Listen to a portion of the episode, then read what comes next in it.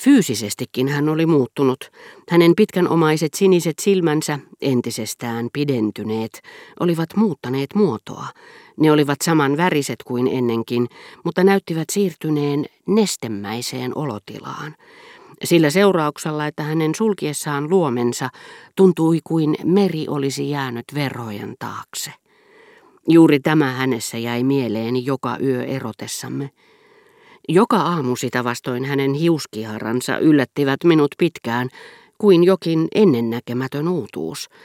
Kumma, sillä mitä sen suloisempaa voi tytön hymyilevän katseen yläpuolella nähdä, kuin tämmöisen tummista orvokeista kihartuvan seppeleen.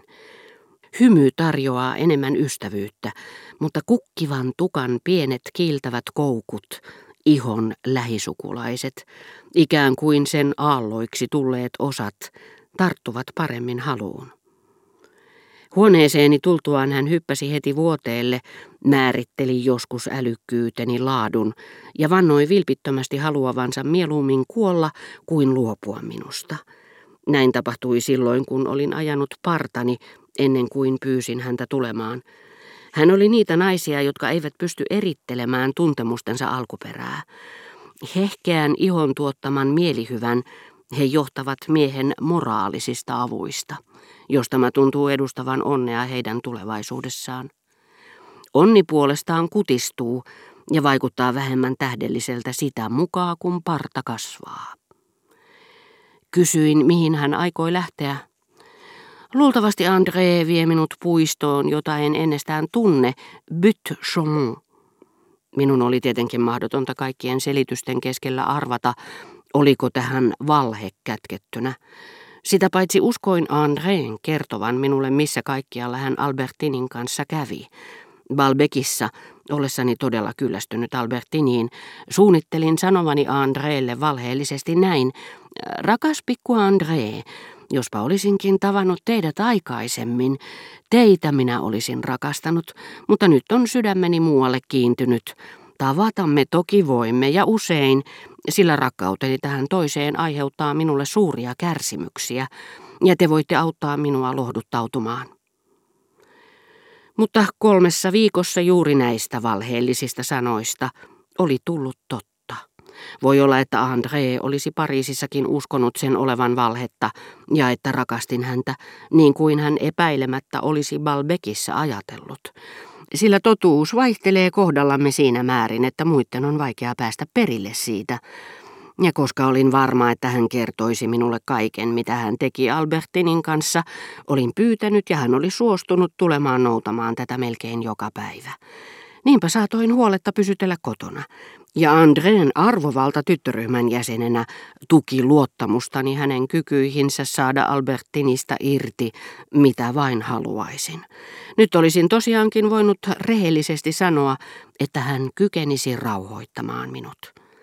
Toisaalta olin valinnut Andreen, joka sattui olemaan Pariisissa luovuttuaan suunnitelmastaan palata Balbeckiin ystävättäreni oppaaksi, koska Albertin oli kertonut Andreen Balbekissa minua kohtaan tuntemasta kiintymyksestä, vieläpä ajankohtana, jolloin päinvastoin itse pelkäsin ikävystyttäväni tätä.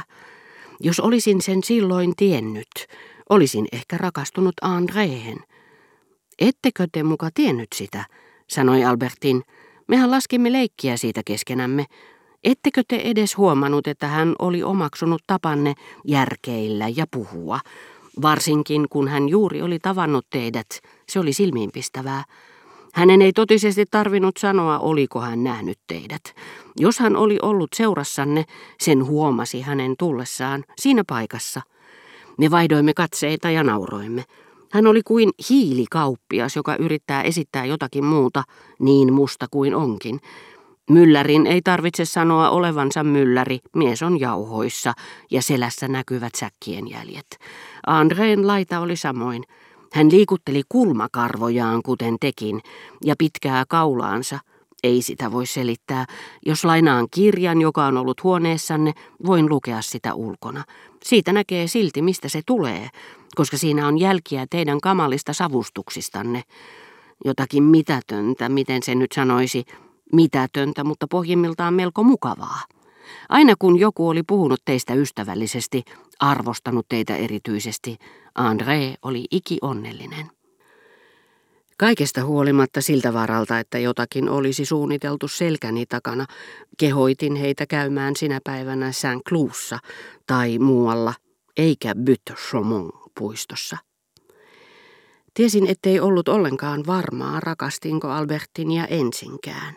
Ehkä rakkaus onkin vain järkytysten jälkeisten sielua liikuttavien virtojen leviämisilmiö. Tietyt pyörteet olivat järkyttäneet sieluani kauttaaltaan, kun Albertin kertoi minulle Balbekissa neitivan töistä, mutta ne olivat nyt tyyntyneet. En rakastanut enää Albertinia sillä mitään ei ollut jäljellä tuskasta nyttemmin parantuneesta, josta olin kärsinyt Balbekin paikallisjunassa, kuullessani Albertinin nuoruudesta ja hänen mahdollisista Montjouvin vierailuistaan. Tuota kaikkea olin ajatellut liian kauan ja parantunut siitä. Mutta hetkittäin sain joistakin Albertinille tyypillisistä lausahduksista aihetta olettaa, en tiedä miksi, että hänen oli toistaiseksi lyhyen elämänsä aikana täytynyt saada osakseen paljon kohteliaisuuksia, rakkauden tunnustuksia ja ottaa ne vastaan mieli hyvin toisin sanoen aistillisesti. Hänellä oli tapana sanoa, mistä sitten puhuttiinkin, ihanko totta, onko se totta? Jos hän olisi sanonut niin kuin Odet, onko tämä iso valhe totta, en olisi huolestunut sillä ennen kaikkea naurettavan ilmaisun olisi selittänyt naisellisen älyn typerä tavanomaisuus. Mutta hänen kysyä ilmeensä, ihanko totta, herätti ensinnäkin merkillisen vaikutelman naisesta, joka ei pysty itse tajuamaan asioita, vaan kutsuu teidät todistajaksi, ikään kuin häntä ei olisi varustettu samoilla kyvyillä kuin teitä, jos hänelle sanoi, olemme nyt olleet matkalla tunnin tai ulkona sataa, hän kysyi, ihanko totta? Ikävä kyllä tämä kyvyttömyys todeta omin neuvoin ulkoiset ilmiöt ei voinut olla ihmettelevien ihanko totta, onko se totta, alkusyy.